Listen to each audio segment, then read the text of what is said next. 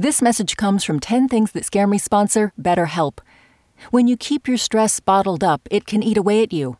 Therapy is a safe space to get things off your chest and to figure out how to make them better. Try BetterHelp Online Therapy, designed to be convenient, flexible, and suited to your schedule. Get it off your chest with BetterHelp at betterhelp.com slash 10 things today to get 10% off your first month. Listener supported. WNYC Studios. Number one, pooping in my pants. Number two, clown faces. Number three, egg yolks. Should I eat them? Should I not eat them? I don't know. Number four, a falling traffic light while I'm going under. Number five, my father's suicide. He's talked about walking into the forest and, quote, letting nature take its course.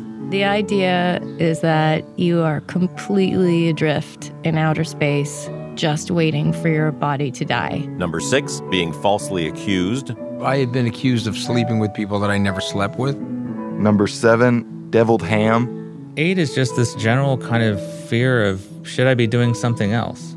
Nine, that the cats will escape into the street and drink antifreeze.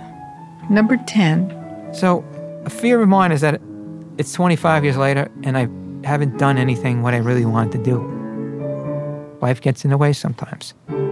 And this brings me back to fear number one running out of time. 10 Things That Scare Me, a tiny podcast about our biggest fears. Coming December 4th from WNYC Studios. Go to 10thingspodcast.org to find out more. Bonus Thanksgiving turkey comes back to life.